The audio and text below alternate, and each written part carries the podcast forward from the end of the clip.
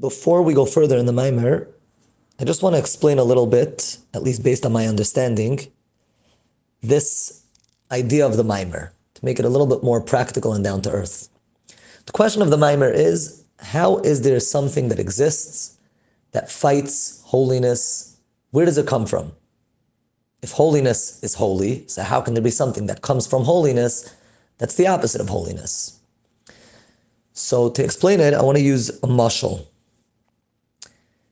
it definitely happens to everybody that you say something, but it's misunderstood, either to a child, to a student, to a friend. You say something, and somehow that person took not only a different message out, but it's possible that they even took the opposite message out. How does that happen? So there are two ways.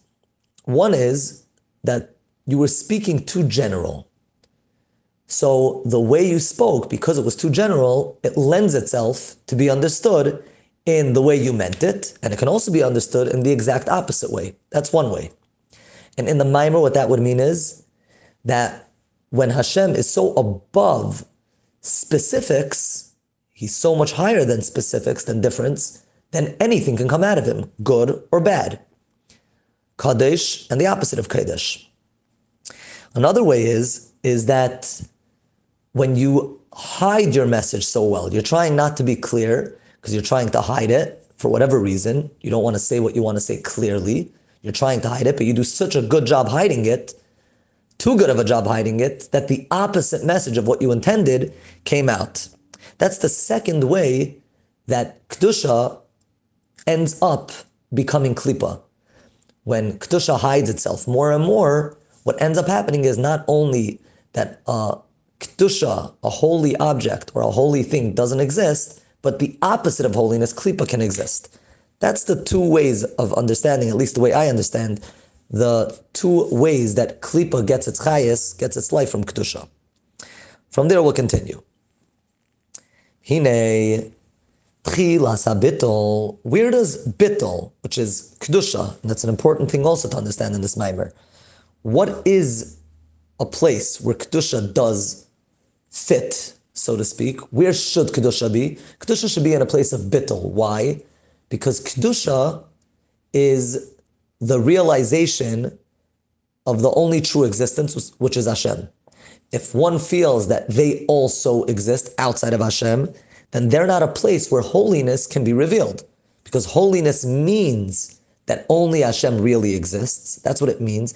Any place or object that is ready to realize that and accept that is a place for holiness, and any place that's not is not a place for holiness. So where does bittul begin? Hu bechabad. In intellect. Chachma, Bina, and Das is a place where bittul can be. Why? And very short, because in general, intellect is objective. It's not subjective. It's ready to hear the, the truth.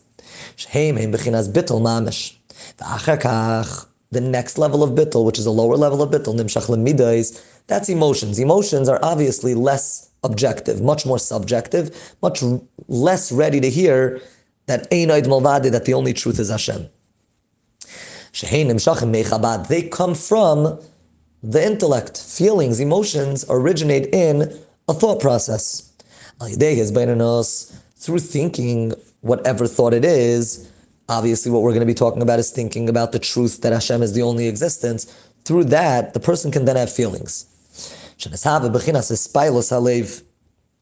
The heart gets excited when the mind understands whatever it understands that excites the heart. The av of a yira, in our case, what we're talking about is love and fear of Hashem. Because the person thinks about the greatness of Hashem, that then gives birth, like it explains in Chassidus, it gives birth to the, the feelings of whether av or yira. Different thoughts bring to different feelings. But. But again, emotions don't have that same level of readiness to accept that the only true thing is Hashem, because again, emotions by definition is what I feel. Then it goes even lower. We know that there's 10 spheres altogether. There's Chachma Bina Das, then there's the Chesed Gvura Tiferes, which over here he called Ava and Yira. Then it goes to Netzach V'Hoid. Shehem Bechinas Yerida Yoser They're even a lower level. They're, they're they give much more existence to something outside of Hashem, which we'll explain a little bit more tomorrow, Be'ezus Hashem.